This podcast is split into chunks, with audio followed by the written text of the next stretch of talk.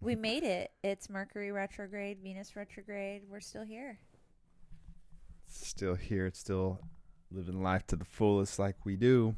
Still thinking about the cosmos. And uh, today we have a special episode for you.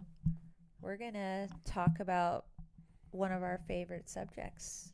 And what would that be, solar mysticism? The underworld. No, I'm just kidding. It's just uh, a topic of discussion on the the occult. The And- occult. And before we get started, if you're still unsure if you think astrology is real, we might not be the podcast for you. Uh, if you are uh, settled in your ways and your beliefs about things of life, this may not be for you either. But you should still listen and see if what we say makes any sense at all. Um, I think what we're doing with astrology is very different. We don't take ourselves too seriously when it comes to, um, you know, calling ourselves astrologers. Personally, I'd like to say that I'm an, a uh, student of the occult and a practitioner of the occult, and I believe in the occult. So, with that, let's talk about the occult. Yeah. So when I think of the occult, I guess it's um, there's abstract teachings that are what they say are hidden. Um, and I think it's a term that's changing. I really don't like the word as far as what it means and the vibration I think it gives off. But I think what's more important is that it is um, something that goes beyond our ordinary l- scope or lens slash perception of reality. Yeah, I think uh, we're in a time where people are starting to, you know, more than ever, indulge in things that they might not have indulged in before or try new things. And I think um, from what I've seen, the interest in the occult, in occult wisdom, and even occult healing, I'll go crazy and say that because I think the occult has shown a lot of people their own potential to heal themselves through ritual, through observation of lunations, through nature. And this will be a brief moment though to dispel the the bad rumors that go around that occult automatically means like evil or that there's like um, black magic happening. This is not the full scope of what the occult is. Yes, there's obviously there's ways of using things towards bad intentions. That's like anything in this life, but I want to dispel this bad rumor that's gone on for a really long time that occult automatically means bad or or black magic or uh, bad witchcraft. There's or also manipulation, right? Because people think that when you're doing astrology, um, you know, not that it hasn't happened, and these are real concerns, but that is not what we're doing or teaching or abdicating. We are abdicating for the use of occult knowledge to empower, enlighten, and grow as a human. And if we do this together in this way, I think we can all see the positive nature of it. Yes, there are bad things, but that's like anything. It's like there's food and then there's fast food. Like which one's real? You decide, right? Which one's the one that you want to take in and consume. That is part of the planet's polarities, right? Well, one thing the occult does, at least I think for Westerners, is it deprograms the Westerner from uh, this idea that um, duality is the problem. It's merely all somehow coexisting as one. One cannot exist without the other. What am I talking about? Light, dark, positive, negative, uh, you know, sun, moon, You know, there's all these things that work in polarity. It's the nature of this universe. Um, now, that doesn't justify dibbling in realms of black magic, you know, and we're we're far from we're on the opposite spectrum, you know, we're we're people here that seek to um, only produce good karmas, how I, will put it. Um, but what let's I just want to ask you, why did you get into the occult? Ooh, I'm being put on the spot. Well, um, I got into the occult because I was a curious person and I was reading a lot and people always talk about magic and I wanted to know if it was real uh, because I spent a lot of time in nature growing up and feeling like there was something more to life than just this completely visceral, set in stone kind of nature. Um, you know, I grew up in a place where um, in my family we used candles and we used different herbs and uh, we, we were taught to take certain teas or you know take a bath uh, every night for however many days. So it was normal for me and it never felt like it was doing something until I really paid attention to it and I realized, oh, it's a ritual. When I learned the word ritual and I learned the word magic, it just kind of felt like this is part of my nature. This is also maybe because I'm Native American and that is the nature of how uh, the Native American shamans work. They work with herbs, they work with nature, they work with the magic and the inherent unexplainable and they realize and accept that there is one creator. This is the one thing that I found through my own exploration. And once I started doing magic, like uh, Western style magic, uh, certain rituals, observing the lunations, paying attention to the path of the sun, paying attention to certain things about myself. When I started to learn astrology, I saw that every time I performed a ritual, like let's say the lesser banishing ritual of the pentagram, I felt totally cleansed. And then I read that one of the, let's say, side effects or effects of this practice is if you do it before bed, you'll have great sleep. So I experimented with that and it worked. So I thought, well, why is this wrong? Why are people saying that practicing you know, ritual magic is wrong? Why is it wrong to uh, draw a pentagram in the air when it's the five points of nature that we need the elements and spirit? So I wanted to answer those questions with my own experimentation and I stuck to the path of light, the right handed path. And I still found that when I wasn't practicing rituals or observing the moon, I felt lost. So for me, it felt very natural. Um, what about you? Um, well, in you know, I naturally feel the same way. I've always just been kind of a curious person. Um, but if I had to really give you the truest answer, was it's simply that I have never felt like I could be stopped. I've never felt, um, and what I don't mean like a macho man thing either. I, I simply mean that like I've genuinely sought to understand everything I possibly could and anything that would hinder me or self uh, limit me. Obviously, I discard these things. Uh, and, you know, obvi- it seems like common logic that man would do that. But when you, you start to grow up in this world and you see where the world's at, it's like that's not what happens. We we've lost common sense so in a lot of areas. it empowering. Uh, well, yeah. Um, I think well that's what I get out of it. Yes. Um, I wouldn't say it's always been empowering, you know, because the thing, and this is a big theme for what this episode's about, is simply that there's many languages to this stuff, right? And it, it's kind of when you and when we talk to other occultists or when we talk to artists every artist looks at something completely different.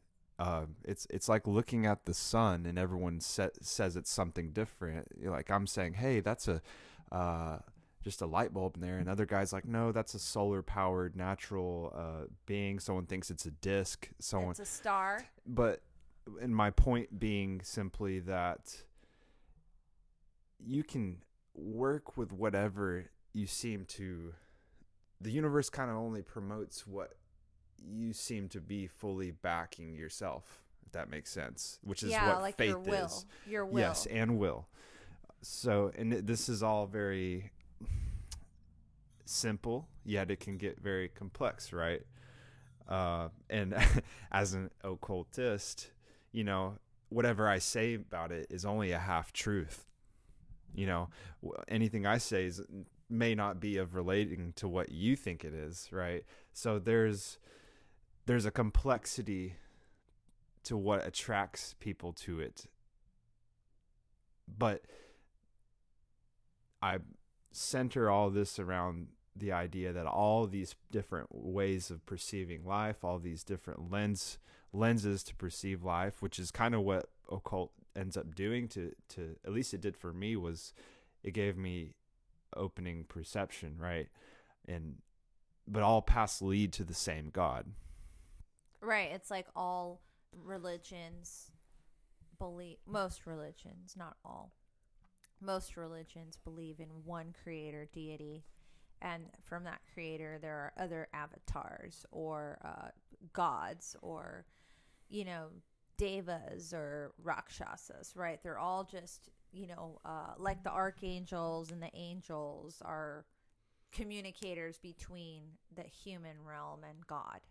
right So there's like God, and then there's like the messengers, and then there's like somewhere way below is humans.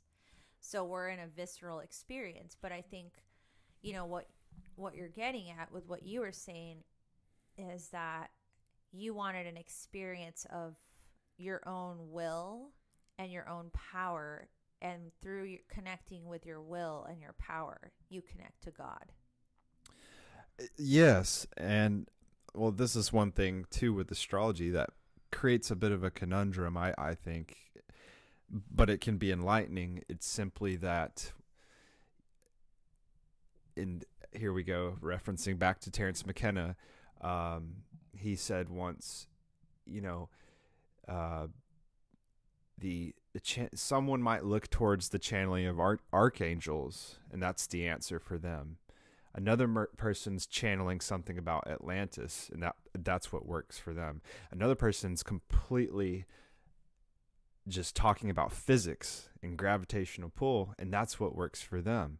And i see that through astrology as well. When we look at people's charts you understand they're on their path to god and that's not going to be the same and this is a something that haunts the Western world is well, you don't have the same belief than me. There's no way you're going to the same place as me, or you know, there's like 20 different uh, forms of Christianity now, or over, you know, over 50 for all I know. But they all kind of are. They think they're all different, but they're really not. And so this is this multiplicity of how we view life has created kind of like chaos in a way. Um, So But- it's a great time if you're a chaos magician because you're probably thriving. well, yes, because you if you can easily decipher what's real from not, you you sort of just transcend the rest. Right, Um, and that's the that's the uh, the quintessential nature of chaos magic. You see the chaos around you, and it's like all this energy that's available to you, so you can just transmute it and transcend, like you said. And that's ultimately what all of these religions are teaching, but they don't tell you that. Like, hey, you know that bad feeling that you have where you don't belong, or you know you feel like you're better than your neighbor and that you're going to go to the good place and they're going to go to the bad place. Well, how about you're all here right now together in the same place? So maybe we're all going to go to the same place. How about that? Yeah. Um, But you can't And- really tell certain people that, right? Because they're just Well- going to say no that you're a sinner or um, that doesn't make any sense. Well, where it gets tricky as an astrologer is when, you know, I see the combinations for what makes someone go towards being a teacher, maybe a college professor. And then I see the combination for what makes a banker or a, you know like a home loan officer. And then I see another placement that makes someone uh, you know an ascetic or they they chose to basically go join an ashram and devote their lo- life to Krishna or something. These are all things that tell us they're going on their path, right? They're they're following their dharma or they're following the artha and they're meant to, you know. And that space when we allow people to simply be themselves and if we could ever get to a an understanding that all of these different paths we've created it's not to for us to pick apart whose beliefs are wrong or whose beliefs are uh, lower than ours or higher than ours it's about now breaking through this barrier that that haunts humanity and it's that we are like uh, you know, we're like Bugs Bunny cartoons freaking out on the screen because there's so much different things happening. You know, my neighbor might be a Buddhist, uh, and then I have a a devout Jewish person across the street. This is America, folks. And then the the other guy down the street's atheist who's listening to heavy metal. This is America, you know. Uh, but why am I going off about this? It's simply to show you in the occult, yes, it's an ocean. And it's for you to, to return back to the shore with whatever it is you're after. You have to come back to shore, shore with a pearl, but the pearl you pick up's not the same one I'm going to pick up, right? Uh, I love how I, you know, I've, I talk to great people that are, you know, creative people in their own fields. A lot of creative people get into this stuff because because of what? They're looking for things to invoke further creativity, you know. They're looking for more to to supply them with, you know, the creative juice. Um, and, and every open-minded person is is going to look towards everything, you know. But everything's not for everybody. Right. I feel like the word that I got was like decriminalized because I feel like occult is like a crime. That's like this unspoken crime. Like if you say you're into an into the occult arts or you've practiced a ritual or you love to follow the transits of the moon, people still kind of look at you like you know that look. It's the look of judgment and the look of fear and the look of like you know they're wondering about what you're going to say next if you say you're into the occult. So it's kind of like this it's still like a word that has a lot of power. But the here's the interesting thing. A lot of the symbology that people love and that people are attracted to and a lot of the ways that people are influenced are through occult methods. And the occult methods. Now, there's a reason why there's a lot of secrecy in the occult. Because at first it was to preserve the teachings, and as an initiate, you this is my understanding, anyways. Uh, so I'll preface that, but is as an initiate, you were to maintain silence because there's the four tenets of magic, right? To will, to dare, to know, and to keep silent. So those are like the backbone of a lot of these magical societies or whatever. And people shared the secret and the first person to do that really like on in a big way was Aleister Crowley. And you know, it's no secret that I love his work and I love his um pomp. Let's just say that. He's very pompous, but he's also very knowledgeable, but he's also probably wasn't a very good person but he was an intellect. So if we take him for what he did was he opened the door for other people to learn about the occult and experience its power by disseminating the teachings to people and kind of being rock and roll about it. Like he was a rock and roll star of his era. Like everywhere he went, people knew who he was. which And- is impressive for living in a time where there's no internet, right? Right. And right. if you're known all over the world and you're not even you, that's that's you're a superstar, right? but- mm-hmm. Uh, yeah so like what he did was open up the the world to the idea that the occult can be used in a method to improve your life. And he inspired a lot of the western mystery tradition a lot of western artists and musicians and this is the untold history of america and europe and a lot of these other countries that were influenced by magic. It's just been this secret that's been hidden so long and i think people are realizing you know through what we're experiencing with the media and like you know consciousness and just you know Well- being around other people that all of this is being used by more people than you think. Right, and it's coming out, and it's, but it's just like, um, it's just like our ed- education education system too, right? Like, they're not teaching you everything that. I mean, granted, they don't have enough time to go into every possible avenue of life, right? With in history books, but what about the counterculture of the 60s and 70s? You know, like they decide what's important for you to know and they Right. shape your mind so that in itself is well when we talk about the occult you know we've spoken about how saturn's this controlling force right? And if you study astrology you understand saturn as a restrictive force but it's also a force of uh, very magical uh, yogic knowledge right?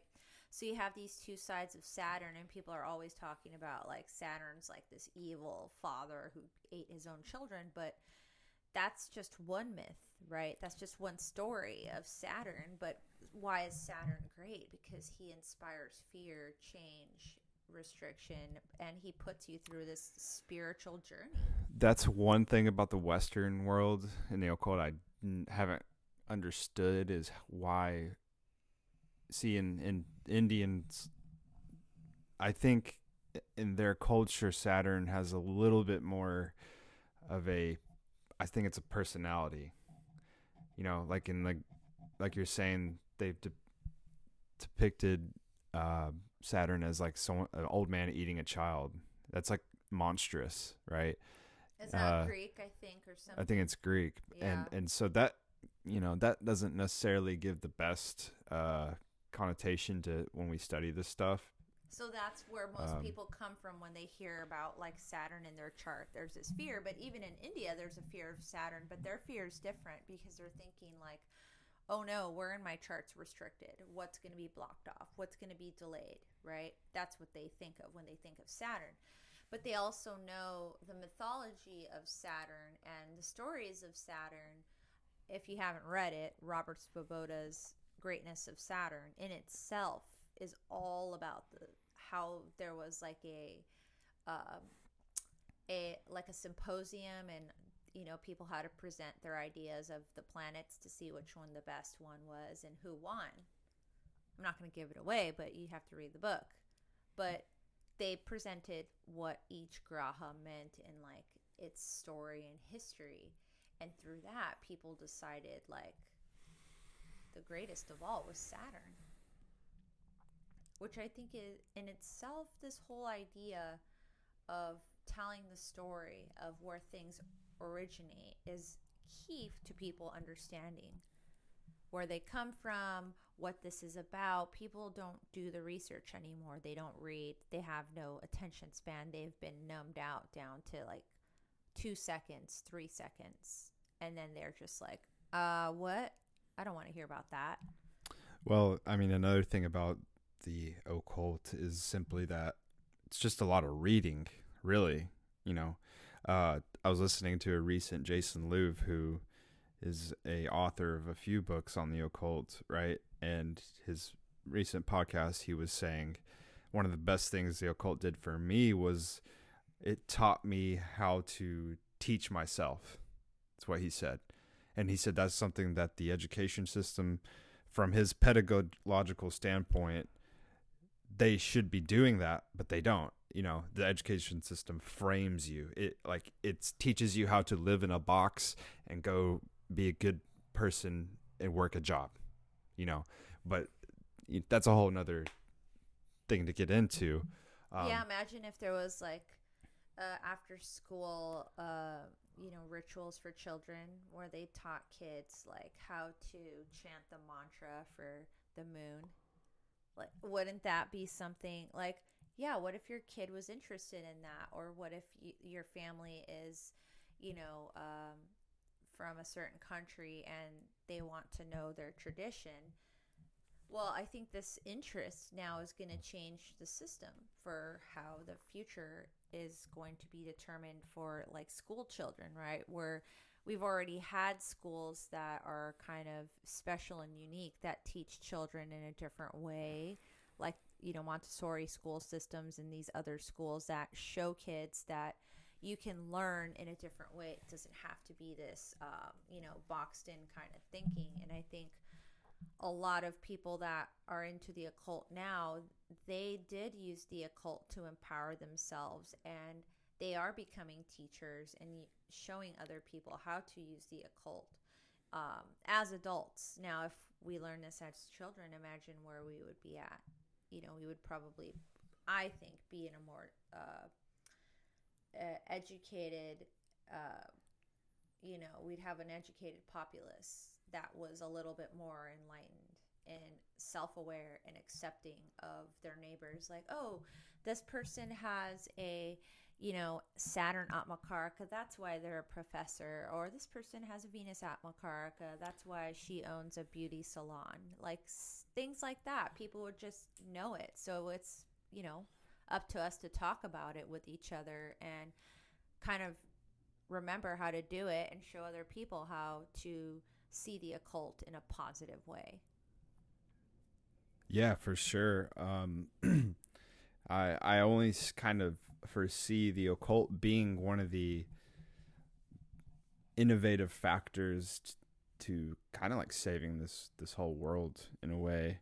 Um, and and like you said, there's already been, you know, the occult exists in almost everything in our day to day lives that we don't realize. Um, a lot of things are about how thing how logos present a image onto our subconscious that we're not even aware of and this is an occult concept right? These are things that actually do involve what the occult would teach you in, in like a you know a traditional occult book right? Yeah because um, you know uh, the brain works in ways where it recognizes symbols and those symbols make an imprint on the brain and it sends a signal to them.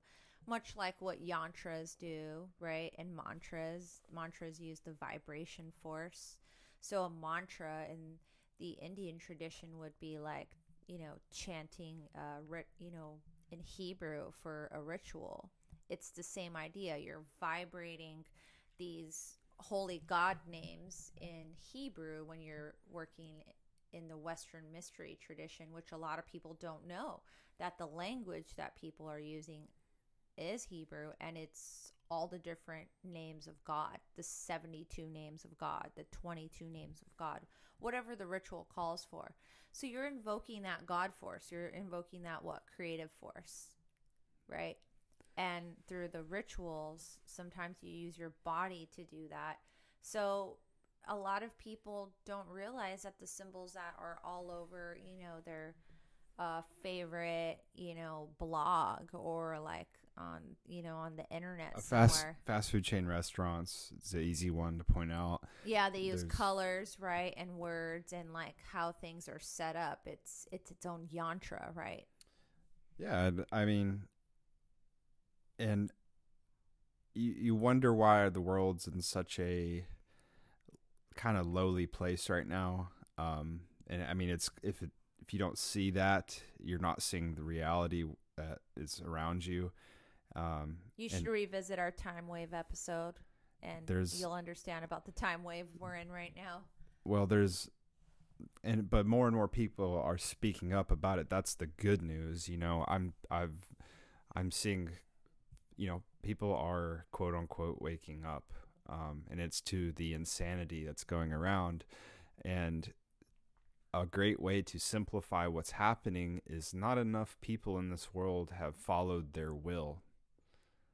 And when you don't follow your will, you eventually go to a place that um, you could say is beyond the point of no return. Right, because you've suppressed your will And- or your intuition, Well, right? Some people will say it's your intuition, but it's the same force. The will is what gives you the will to live. The will to live. Like, even listen to that sentence. People don't think about it when you say the will to live. You have to have the will to live because if you don't want to live, you're not going to live. That's the pranic force. That's also Saturn. Right. So if you don't follow will, disease happens. You know, if you go against what your heart is telling you and you listen too much to your your mind, which is what's happening to people in this crazy like mentally stimulating world where we don't know how we don't know how to combat these things, you know, and this is the the downside to to what's happening is yes people are able to advance now in ways we've never been able to mentally but this requires almost like mental jujitsu and that's what exists in spirituality. This is what exists in the occult. It exists in hinduism buddhism. I would say some christian esotericism has it figured out. Uh, i would say that you know we we have to go further and deeper than what we're doing right now in today's world to to really combat what's happening to people. People are are dying left and right. People are having diseases that have never been, you know, thought were would happen and it's happening and it's all stemming from not knowing how to properly engage in these things. COVID. Sorry. I mean, what I'm saying is that what's people what what people are doing is not working. Yes. They're and- disconnected from their bodies and minds and your and their hearts. Why? Because they're suppressing their will. Well, the first I think the first mistake most people make is they have a feeling and then they judge the feeling and then they label the feeling. And then the other part of that is they have the feeling and they've accepted it but then the next thing is fear. What is my brother going to think about this if or my mother or my father or my boyfriend or my girlfriend or my teacher? What are people going to think of me if i say i feel this way so there's a uh, you know it, it goes from judgment to fear to lack of honesty to compliance and compliance to me is death. That's death. That is the death of your will when you comply. You have killed your will. You do not exist anymore and you have become something else. And and there's a gray area though with that because people know think or at least think they know how to act, right? And so they'll comply and and they'll still try to exist in this realm where they can be anything they want. And that's a, a good boy now that's that's that's a dangerous world to be in because at some point thought word and your deed have to be in alignment and if they're not there's room for error right but that's a whole you know Well, because what happens is it's just like a slippery slope. Because first, like maybe you'll do something every now and then, but once you've labeled yourself or complied with whatever, then you have to do that forever until the other party that you've complied with has decided that they've had enough. Well, what if they never have enough?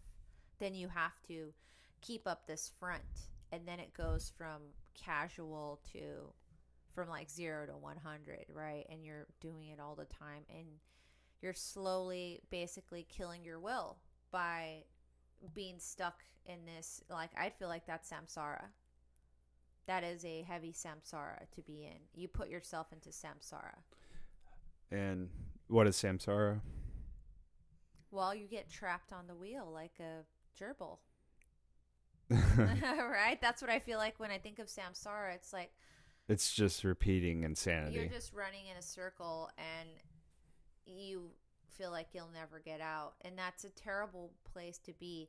Now, it doesn't mean that if you have done something that you're forever going to be a bad person. No, it just means that you snap yourself out of it or somebody snaps you out of it or you hear something that changes your mind and this is what redemption's all about right? And i think this is a great thing that people need to they need to embrace more.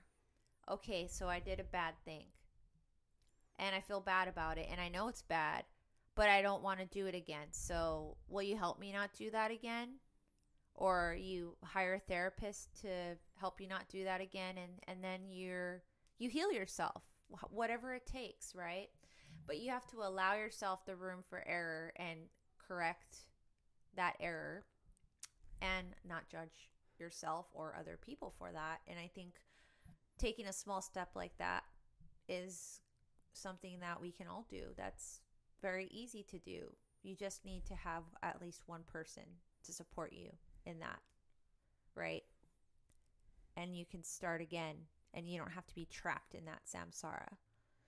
And I think that's a, a, a big, um, that's something I'd like to see manifest in 2022. People be less judgmental of their choices and just, you know, uh, accept where they're at. Like uh, a friend of mine and I were talking and uh, we were talking about radical acceptance, and I said, you know, that was a term coined by this woman who had to find a way to make herself kind of think about, like, okay, I have to accept this and be radical about it. Well, yeah, radical acceptance. I feel like that's something Terence might talk about, and it sounds very hippie like, but in a sense, it's very, um, it's very direct, right? It's to the point anyone can do it. You just accept what happened and move on. Don't hold that mm-hmm. energy. Don't block it.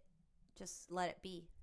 Well, there's I, I play with this notion that um it's like God's grace in a way.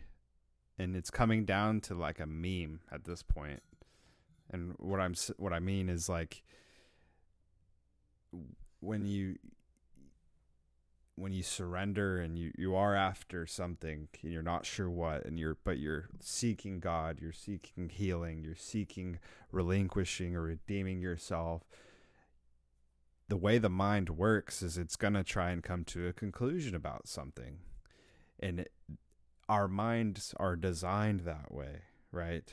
Um, how it's, it's however you want to put it. That's that's the conundrum that I, I think this we kind of to bring this back full circle. It's simply that whatever works is what works. You know, um, like I have a buddy who's who's really feeling like numerology is, is it, and I I said that's that's awesome. I love numerology. You know, I I love a lot of the different mystical arts, right? Um, but astrology is just my sector. It's my language. It's our language, you know. Um, but it doesn't mean it's the ultimate, right? But it's, numerology is is also part of Vedic astrology, and also, you know, um, we use numbers in a way, but in the West, you know, we're told it's like you know boring stuff like accounting. But I think of like imagine an accountant's chart, like they probably got some good numbers going on. You know like a, what kind of numbers would they have a lot of mercury? Would they have a lot of mars? You know it, it's uh it's interesting how you know people find one path like yeah like they found the numerology and that got them in uh to the occult right it's it's just like part of that ocean and once you start you know experimenting and you find the one that you like and you get the power from it that's what works. Yeah, I, all paths lead to the same God. That's that is the the message I I, I want to put out there. You know, um, I feel and like I could talk well, about the occult for hours. It, I where I'm coming from is because I, I'm less into all like the Western occultism stuff. I'm I'm more simply into astrology in general, and it's considered occult. So you could say by by book that I'm an occultist. Um, Uh, it's not the first word I use. Um, I just I I simply like to study the stars. You know, that's me. But um, what the messages behind this too is that you know when I first got into the stuff in my teens, and then you, you go and float around the areas where people go that are into the stuff, and you, I'll be honest, there's a lot of very liberal people that follow the stuff, and I'm not judging. I'm simply saying there there's a unanchored energy to it, right? Um, and there tends to be a lack of logic or a lack of uh, pragmatism as Crowley would say. He's always he was always talking about being pragmatic, uh, and that's part of where people lose it in the spiritual realm in the ocean uh, when they they forget to take their air tanks with them when they go under the water. they forget to bring oxygen with them, uh, and so. Mm, I'm just getting back to the point that um, there is not a necessarily there is in the sense of a subjective perspective i believe a holy grail but it almost is a it's personalistic. And it yes it can be revelatory. It can be messianic. Um, but the point being what is good for you may not be good for another um, but I, I, say all this to simply uh, try to comprehend the infinite, you know. Uh, what I say about this is never enough and it's never fully true because I can never fully uh, articulate upon what is eternal or, or what is infinite. You know, this is something that's unspeakable, it's indescribable and that's what the occultists can yearn to do, which is comprehend God and comprehend God's purpose.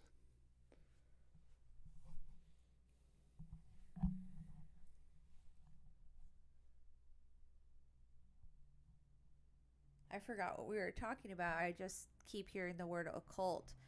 Even that word itself, it's just uh it it takes you to a place. I feel like it's it takes you to the your mind st- goes to the place where it understands that it's about to get into something really deep and very vast and that was part of my motivation for getting into the occult because I knew it would be a pursuit of a lifetime and that it would it would keep going and there would always be content.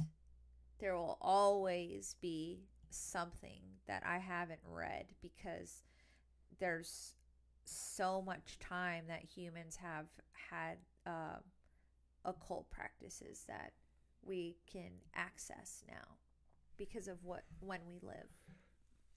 Yeah, um and this may be totally different, but I find it interesting how I, I believe we've not tapped into so many realms that would be mental, which only reflect within our own body intelligence.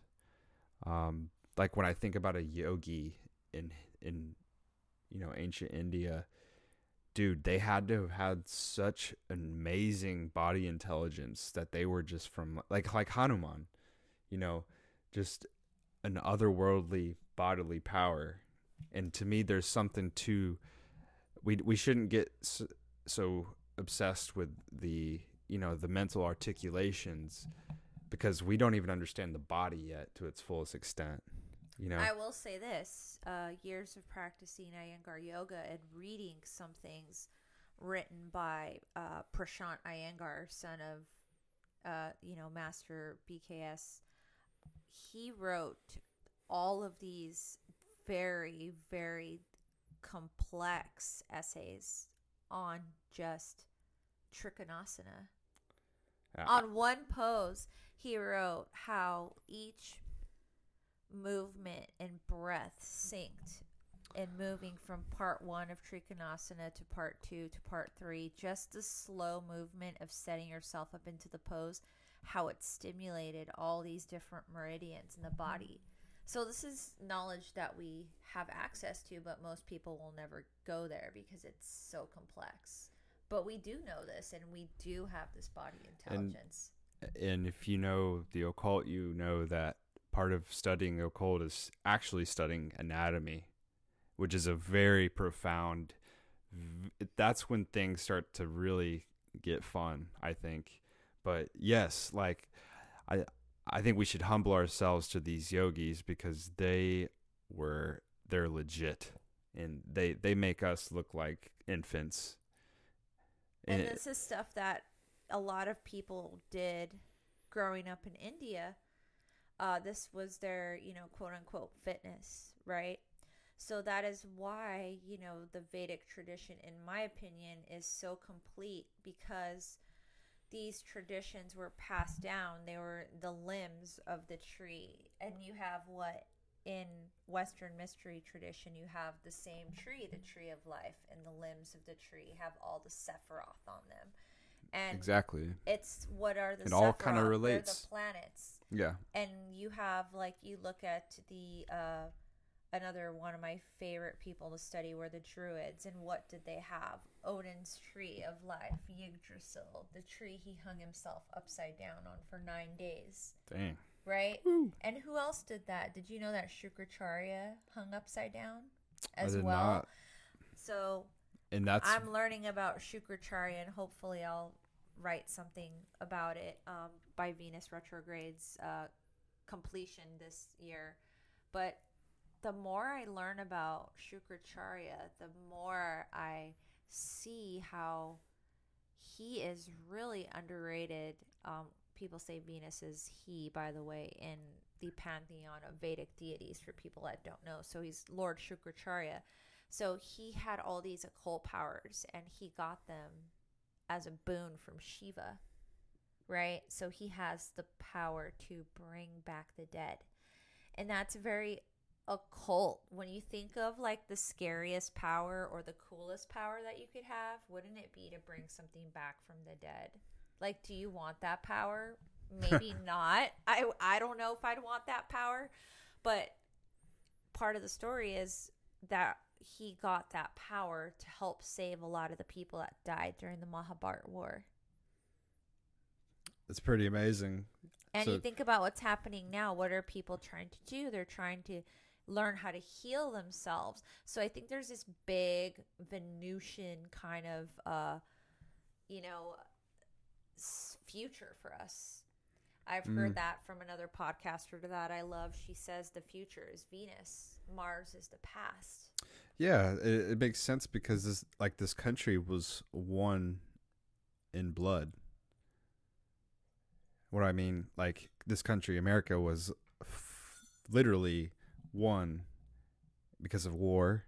There's a battle, and there's still war going on. slaughtering of Native Americans and the stealing of their land, which is very Martian energy. You think about that. Mars is all about blood and war and soldiers, but it's also about the earth and the land. And, and Mars is And- the son of Bhumi, isn't, right? Isn't this? Think of this now, and I was thinking this earlier. Um, now, when we think of Venus, if we're going towards Venus, we're we're thinking about beauty, right? Cosmetics, aesthetic of things. Uh, now, get this: what what's been the biggest factor in changing this world? Technology, right? Who had Rahu and Venus conjunct? Who? Steve Jobs. Oh, yeah. And And well, Venus is about also potions, yeah, elixirs. Well, but just to, just to why I mentioned Steve Jobs and Rahu and Venus is because Rahu is actually considered a magician. And Right. there's there's many things And that Rahu internet. is He's the in internet, but then we take that that magical Rahu. We're not talking about smoke and mirrors Rahu now. We're talking about you know Rahu in a wizard hat, and then you put Venus to sprinkle on top the the casuistry that Venus has. You got a pretty interesting person as far as you know looking back i, I say that you know uh, who would have thought yeah i'm gonna predict that this guy was gonna create a fucking iphone no I, but Well, yeah, you think about the industries that are uh, have embraced technology.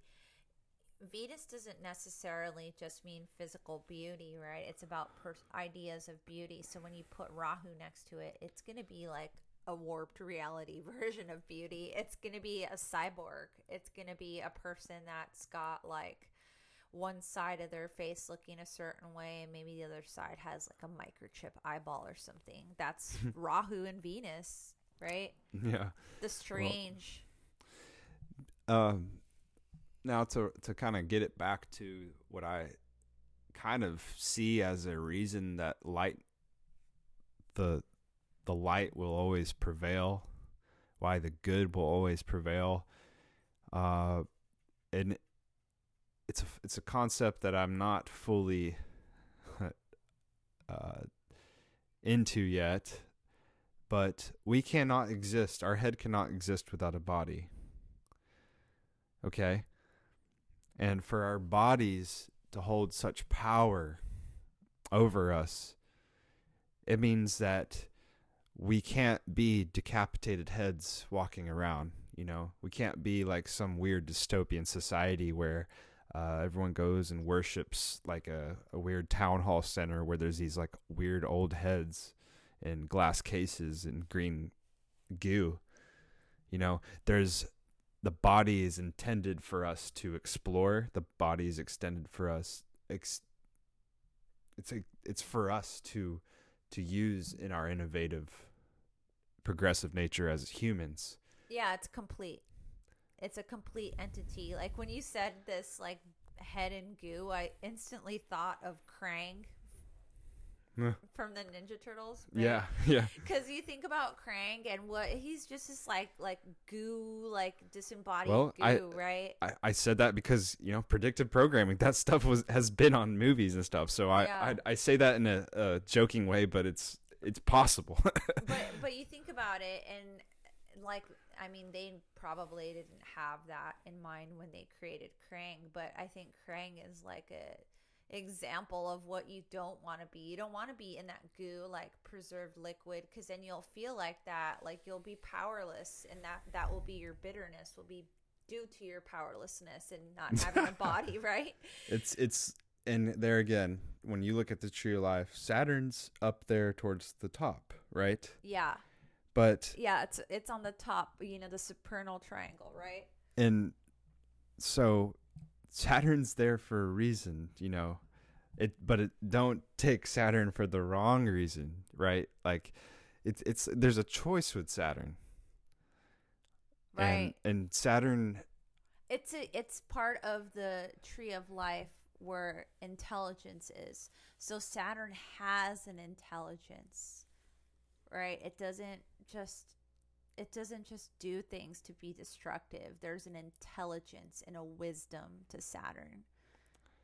Yeah it it you know this is an interesting topic to you know we can elaborate on saturn all night um but it's worth considering how in the west like in the greeks world they they have a raunchy picture of a man eating babies like that's their saturn wow kronos is like that and then like in the east the the lighter version of Saturn is just an actual yogi sitting there just like being a badass because he's he's like Shiva, right? He's he's literally just uh you He's know meditating on the yeah. universe in a way that's indescribable. He's going deep. I I don't I don't understand why the polarizations from east and west have pretty much you know put us in the predicament we're in.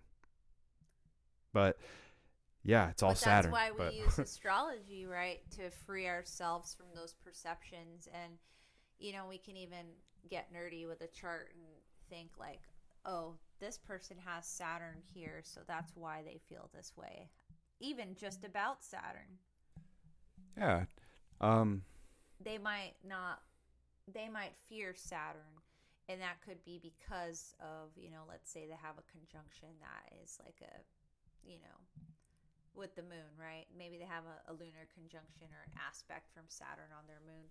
That could be why they they have this uh, easily influenced by fear type of mind, where their mind gets very impacted by these things. So that's how you use it in a way to help people because you see that as an astrologer or as a student of astrology, you see that you have a very sensitive lunar position. You can understand that that's why you are the way you are. Well, yes, and then of course, working with an astrologer is how you find the remedy for that, right? And the remedy can be anything. It, it, it doesn't have to be like you have to spend thousands of dollars, right? You just figure out the solution. Well, there's many ways to find a remedy. You know, this is part of the occult. You know, uh, any this is part of why the Indians have a very good grasp on reality is because of concepts or uh, teachings like Vastu, which is just the energetic currents that flow through your house. Um, because if your mind's cluttered, you're not dealing with things right in the right way, it's going to reflect in your house. You know, you have a, a, I can guarantee if I walk into a house that has, it just smells like junk, there's clutter everywhere, the the dishes are not, never getting done. I'm going to guarantee you that the owner of that house, there's something up in his head that he hasn't sorted out. And so these there's there's practical remedies through Vastu. Uh, there's other remedies that can can we can say are a bit more magical. You know, working with uh, lunar transits, working with candles, working with meditative uh, rituals. These sort of things are how you sort of transcend the the mundane. Yeah, that's a good way to put it, and I I think uh, the evolution of astrology will accept that remedies don't have to just be um, you know part of the Vedic lineage. It can be something that is part of the culture of the person that is receiving the reading and that's at least how I like to approach astrology with people that I work with. I honor their uh, tradition, and, and I think it's very important for people to realize that that is a concept in Vedic astrology, honoring the Pitris, right? You're mm. honoring the ancestors. So, you know, even start there with somebody, uh, tell them, you know, just honor your ancestors and your family. Uh, that can be a wonderful remedy for a person. Uh, and that can also bring them prosperity and abundance through that spirit world through that lineage because maybe they were supposed to be the ones that were going to be the Steve Jobs of their family, right? Because they were the ones that sought the advice and they were the ones that applied the uh, you know solutions to their life and then they did the remedy you know uh, steve jobs oh, one of I think the reasons why he was so successful was because he went to see Neem Karoli Baba in his ashram. Ooh. And, and uh, you know, that was Ram Dass's guru. And you, you don't, I think nobody talks about that. Yeah, people don't talk about that because they don't they don't dig. They just think he went to see some weird guy in India that like wore this like plaid blanket, which is like what people think of Neem Karoli Baba. But you know, his his mantra was just one word and it was Ram over and over again, yeah. right? Which is, you know, that's Pretty. your that's your that's your third chakra. That is a vibration of your third chakra. That's your will. So what do you think he did? He probably stimulated Steve Jobs' will and boom, that guy left, came back and he had this successful business. He activated his, you know, prosperity. Yeah that I mean that's pretty. It's amazing that you know he he he went for it right and he was successful or at least we would think he was um, I don't I don't know if he you know if you sat down with him on his last leg if he was happy with his life. I don't know you know but certainly he would probably be pleased with how he you know gave something to the world. Um, he One, did his dharma and he he uh, put his idea out there and it turned out to be a wild success. I mean that doesn't happen for everybody but i think he in the sense by completing his um, duties here, he was able to uh, achieve, you know, dharma, artha, kama, and moksha. Yeah. And the, the dualistic nature of life is why why there's dualism in occult. Um, it has to reflect nature, you know, and for whatever motives people go into these things, you know, uh, perhaps you're seeking riches, you know, per- perhaps you seek fame, and plenty of people have done these things, and they go to that extent to figure it, out through the occult. But the dualism tells me that what you want sometimes ain't always what's best for you, right? Uh, and that's a lesson that you know holds values, you know, beyond your current perception, right? Uh, what do you mean I'm not supposed to be rich? You know, well, when you find out that when you tried to get rich and it put you through a whole world of karma, 20 years down the road, you look back and you're like, damn, all because I did that one ritual. no, but there's this, what I'm saying is you can't have good without bad. You can't have the bad without the good, you know? It's all encompassing and it takes it takes it takes other people around you to to understand this stuff.